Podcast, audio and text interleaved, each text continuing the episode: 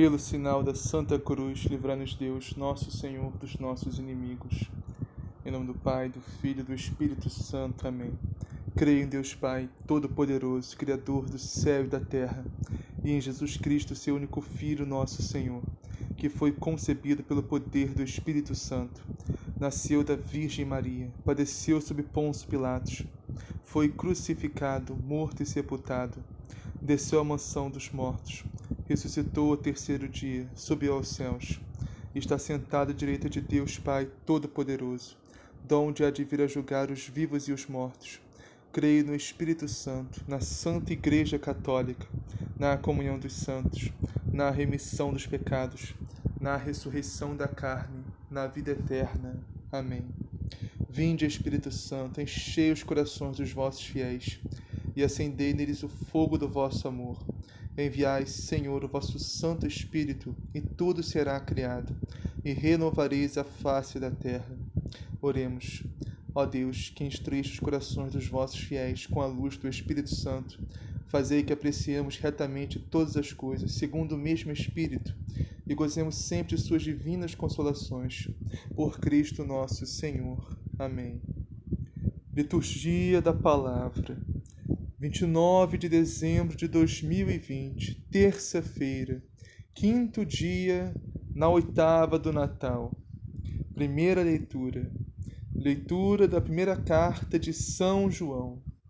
Caríssimos, para saber que conhecemos Jesus, vejamos se guardamos os seus mandamentos.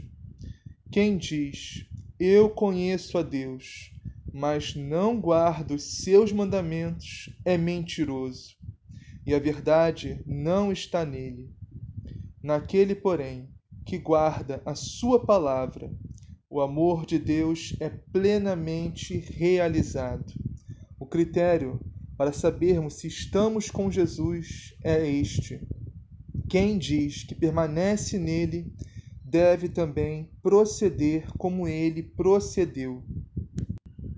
Caríssimos, não vos comunico um mandamento novo, mas um mandamento antigo que recebestes desde o início. Este mandamento antigo é a palavra que ouvistes. No entanto, o que vos escrevo é um mandamento novo, que é verdadeiro nele e em vós, pois que as trevas passam e já brilha a luz verdadeira. Aquele que diz estar na luz, mas odeia o seu irmão, ainda está nas trevas. O que ama o seu irmão permanece na luz e não corre perigo de tropeçar, mas o que odeia o seu irmão está nas trevas. Caminha nas trevas e não sabe onde vai, porque as trevas ofuscaram-lhe os seus olhos. Palavra do Senhor. Graças a Deus. Salmo responsorial. O céu se rejubile e exulte a terra. O céu se rejubile e exulte a terra. Cantai ao Senhor Deus um canto novo. Cantai ao Senhor Deus, ó terra inteira. Cantai e bendizei seu santo nome. O céu se rejubile e exulte a terra.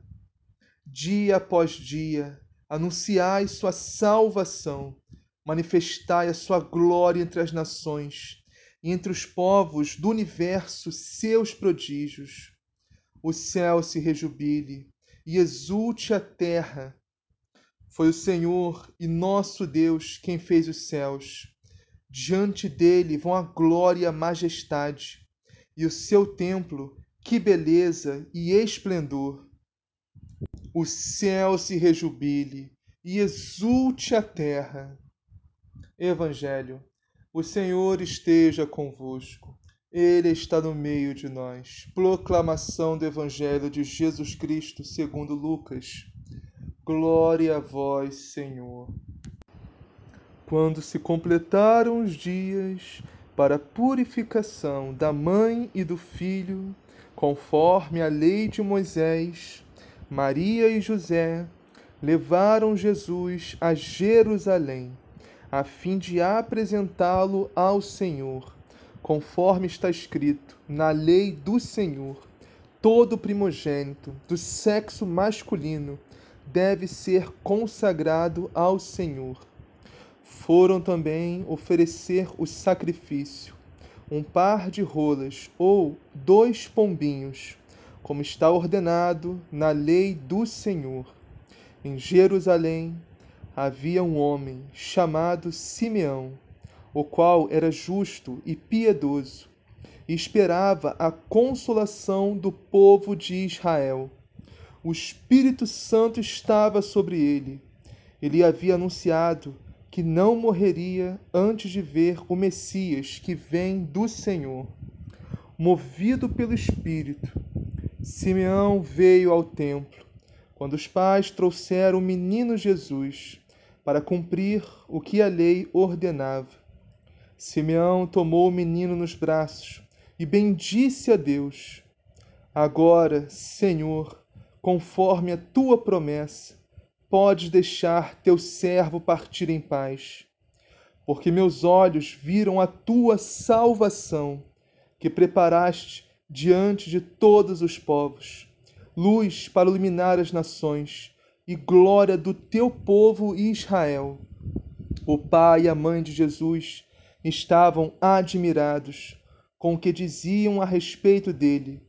Simeão os abençoou e disse a Maria, a mãe de Jesus: Este menino vai ser causa tanto de queda como de reerguimento para muitos em Israel. Ele será um sinal de contradição. Assim serão revelados os pensamentos de muitos corações. Quanto a ti, uma espada te transpassará a alma. Palavra da salvação. Glória a vós, Senhor. Vamos iniciar a meditação de hoje na primeira leitura. Primeira carta de São João, capítulo 2, versículos 3 e 4, que diz assim: Caríssimos, para saber que conhecemos Jesus, vejamos se guardamos os seus mandamentos. Quem diz, Eu conheço a Deus, mas não guarda os seus mandamentos, é mentiroso, e a verdade não está nele. Ou seja, essa é a prova. Se nós realmente conhecemos a Deus, se nós realmente amamos a Deus.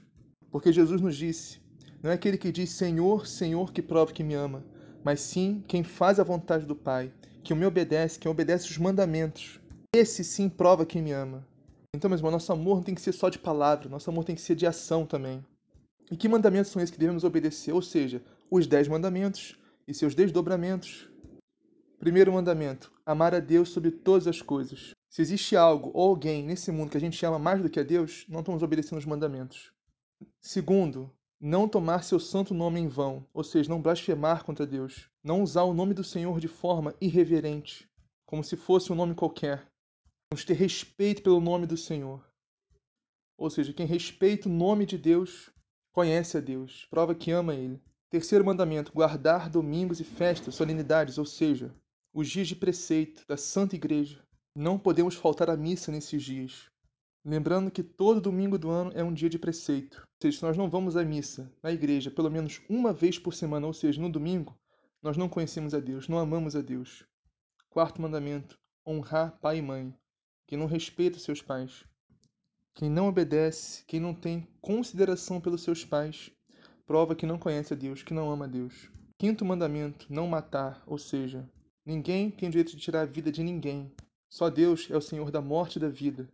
Toda vida tem que ser preservada, incluindo a vida de crianças inocentes dentro do ventre de suas mães. Por isso, o aborto é um pecado mortal, um pecado gravíssimo, com agravante de excomunhão para quem o pratica ou incita ou aconselha alguém a praticá-lo. Quem não é totalmente a favor da vida prova que não conhece a Deus, que não ama a Deus. Sexto mandamento: não pecar contra a castidade.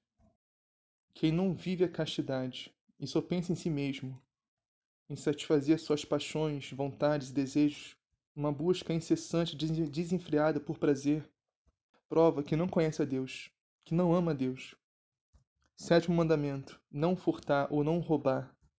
Quando a gente vê esse mandamento, a gente lembra logo daqueles políticos, ladrões corruptos, né, que roubam o nosso dinheiro. Sim, eles estão infringindo esse mandamento.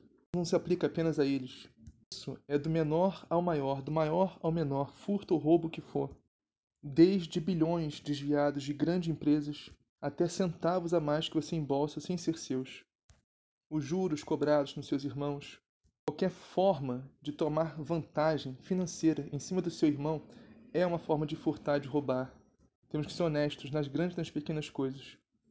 Oitavo mandamento: não levantar falso testemunho, ou seja, qualquer calúnia, difamação, mentira que foi inventada contra o seu irmão, com o intuito de prejudicá-lo, é um pecado gravíssimo. Nono mandamento: não desejar a mulher do próximo. Nosso Senhor disse que aquele homem que olha para uma mulher desejando possuí-la já cometeu adultério com ela em seu coração. Mas a questão não é apenas olhar, meus irmãos. A questão é olhar, desejar, ficar pensando, pensando e pensando.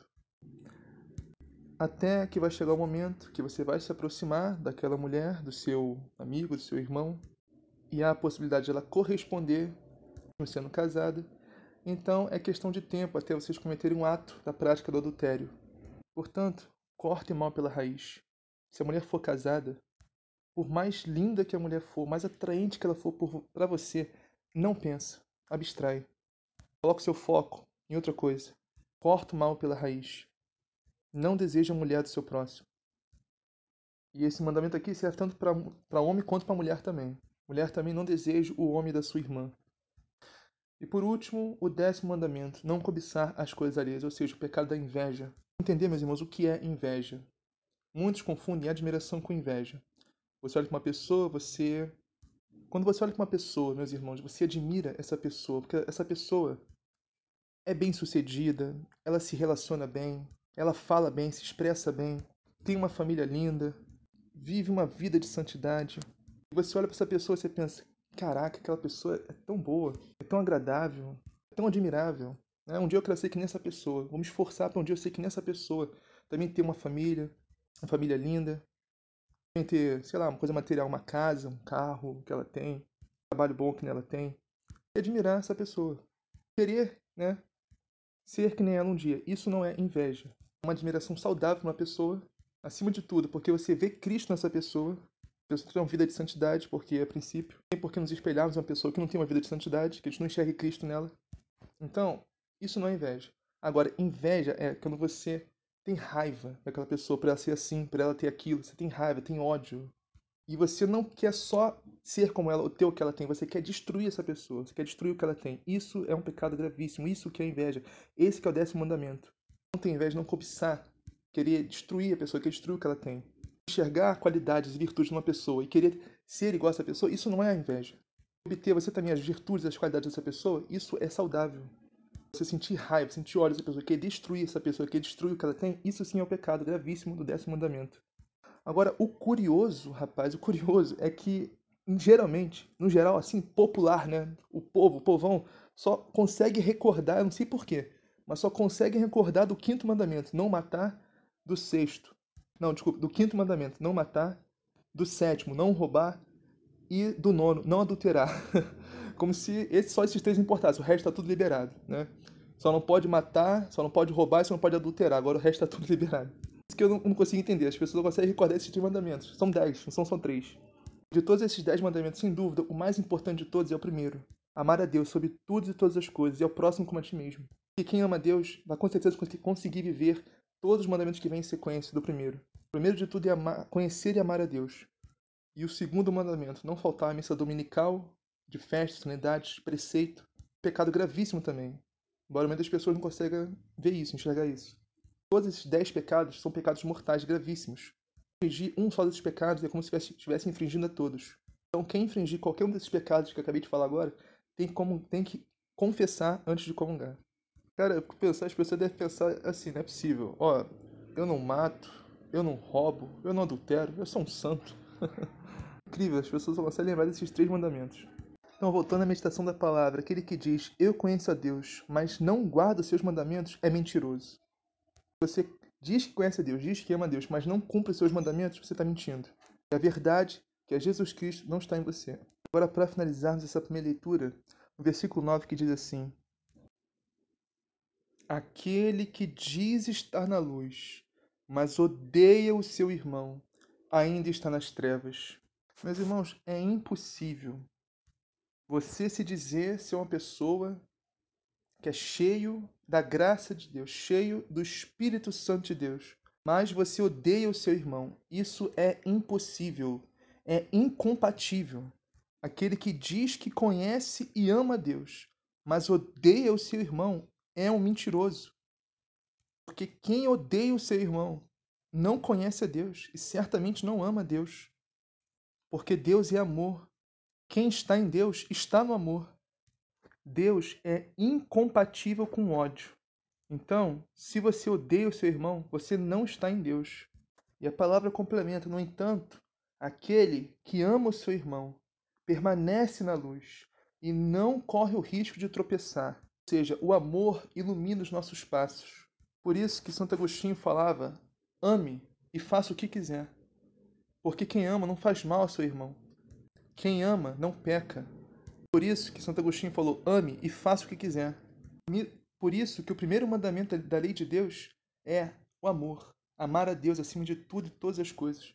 Porque o amor a Deus nos leva ao amor aos nossos irmãos. O amor a Deus nos leva a conseguirmos viver a sua lei e os seus mandamentos. A graça santificante de Deus que habita em nós, o Espírito Santo, torna aptos para vivermos os mandamentos da lei de Deus. Nos capacita e nos fortifica na sua palavra e no seu amor. Ou seja, quem ama tem respeito pelo nome de Deus, segundo mandamento. Quem ama vai às missas todo domingo, no mínimo todo domingo. Quem ama, respeita e obedece seu pai e sua mãe. Quem ama, tem respeito pela vida, ama e preserva a vida de todos. Quarto e quinto mandamento: quem ama, vive a castidade. As pessoas falam de fazer amor, mas na verdade, o sexo fora do casamento não tem nada a ver com amor.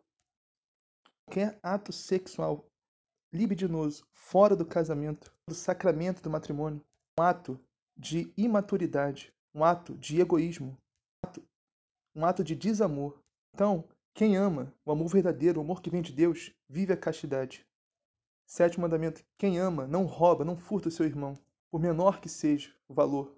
Quem ama não mente, não inventa mentira contra o seu irmão, não levanta falso testemunho, não calunia, não difama o seu irmão. Quem ama, certamente, não deseja a mulher do seu irmão, comete adultério. Quem ama, certamente não tem inveja do seu irmão. Então, meus irmãos, o amor é a chave, o amor a Deus é a chave mandamentos de Deus, o temor do Senhor é a chave para sermos felizes, vivermos verdadeiramente o amor de Deus em nossas vidas, a luz de Cristo iluminar a nossa vida e os nossos caminhos. Para finalizar essa leitura, mas o que odeia o seu irmão está nas trevas, caminha nas trevas e não sabe aonde vai, porque as trevas ofuscaram os seus olhos. Irmãos, quem odeia, quem tem raiva, tem ódio do seu irmão, está completamente cego. O ódio a raiva nos cega. A gente não enxerga mais nada, só nosso ódio, só nossa raiva. Temos que entender, meus irmãos, que o ódio prejudica, primeiramente e principalmente, a pessoa que odeia. Odiar alguém é tomar veneno, pensando, esperando que outra pessoa morra. Isso que é o ódio. Destrói de dentro para fora. Portanto, meus irmãos, temos que permanecer no amor de Deus, na luz de Cristo. Esse sentimento horrível e destruidor nunca tome posse do nosso coração. Vamos agora meditar o Santo Evangelho. Em Lucas, capítulo 2, versículos 22 a 35. No versículo 25, diz que assim: Em Jerusalém havia um homem chamado Simeão, o qual era justo e piedoso, esperava a consolação do povo de Israel.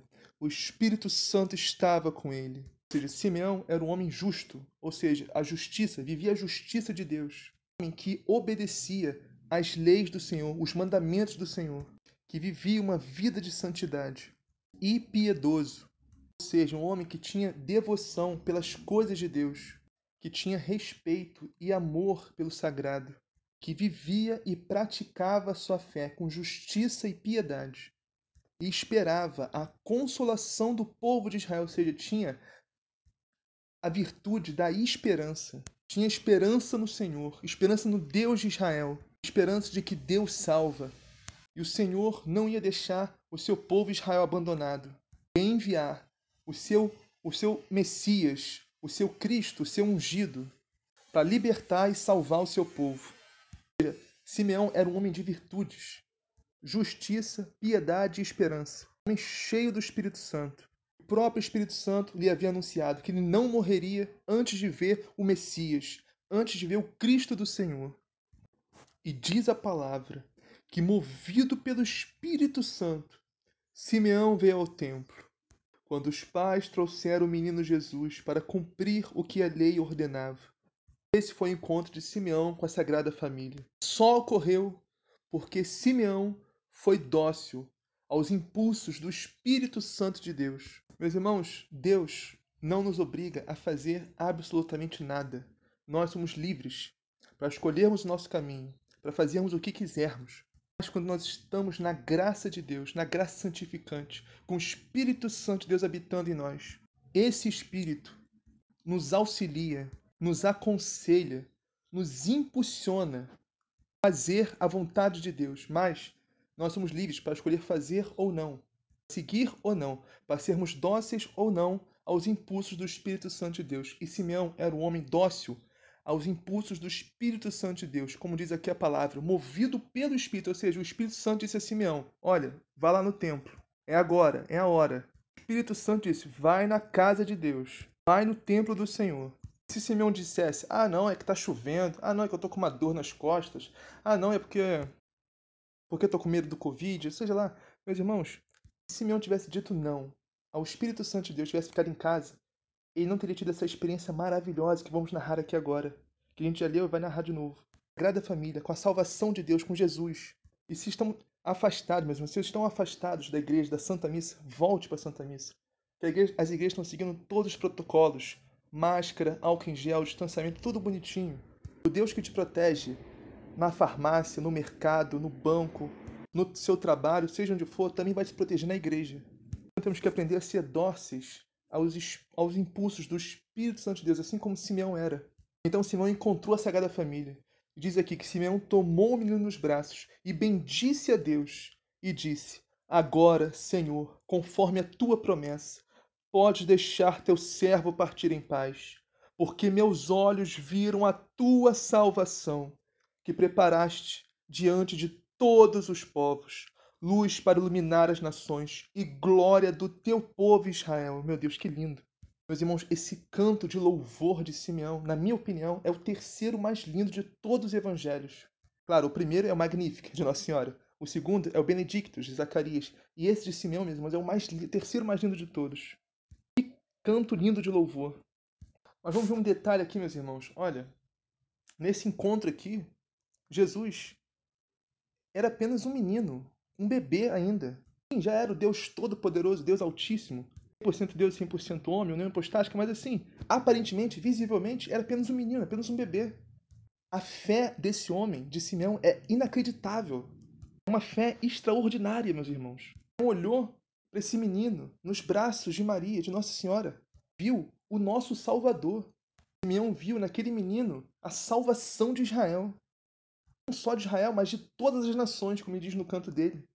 Podemos fazer um paralelo, meus irmãos, com Jesus sacramentado, Jesus na Santíssima Eucaristia. Da mesma forma que Simeão viu Jesus, viu o Salvador no menino, nós vemos Jesus no pão da Santíssima Eucaristia, que não é mais pão, é corpo e sangue de Cristo. Da mesma forma que Jesus estava, entre aspas, escondido nesse menino, o Deus Altíssimo estava escondido no menino, Jesus também se esconde na Santíssima Eucaristia, entre aspas, né? A gente vê através do véu da Santíssima, o véu, o véu de pão, mas é o Senhor, é o Deus Altíssimo, é o nosso Salvador. Jesus aqui não estava ainda grande, forte, bonito, fazendo milagres e prodígios. Ele tá, era um menino, uma criança, um bebê. E Simeão olhou para ele e viu: é o meu Salvador. Olha a fé extraordinária desse homem. De forma, irmãos, temos que olhar para a Santíssima Eucaristia e dizer: é o nosso Salvador, é Jesus Cristo vivo e ressuscitado. No padre, na consubstanciação, na consagração, ele levanta a hóstia e diz, e diz a fórmula: Isto é meu corpo, isto vira o corpo de Cristo, meus irmãos. Nada que haja em persona Cristo, na pessoa de Cristo. Então, nesse momento, meus irmãos, que Jesus está imolado e ressuscitado no altar da Santa Missa, nós deveríamos poder dizer que nem Simeão disse: Agora, Senhor, conforme a tua promessa, pode deixar teu servo partir em paz porque meus olhos viram a tua salvação, que preparaste diante de todos os povos, luz para iluminar as nações e glória do teu povo Israel. Os olhos, meus irmãos, contemplam a salvação de Deus em toda a Santa Missa. Se estivermos preparados com a confissão em dia, nós comungamos a salvação de Deus em toda a Santa Missa. Portanto, meus irmãos, vamos dar mais valor à Santa Missa, que é o santo sacrifício do Calvário, e à Santíssima Eucaristia, que é Jesus Cristo vivo ressuscitado. Assim seja, amém. Pai nosso, que estás no céu, santificado seja o vosso nome, venha a nós o vosso reino. Seja feita a vossa vontade, assim na terra como no céu. O pão nosso cada dia nos dá hoje, perdoai as nossas ofensas, assim como nós perdoamos a quem nos tem ofendido. E não os deixeis cair em tentação, mas livrai do mal. Amém. Ave Maria, cheia de graça, o Senhor é convosco, bendito sois vós entre as mulheres, bendito é o fruto do vosso ventre, Jesus. Santa Maria, Mãe de Deus, rogai por nós, pecadores, agora e na hora de nossa morte. Amém. Glória ao Pai, ao Filho e ao Espírito Santo, como era no princípio, agora e sempre. Amém.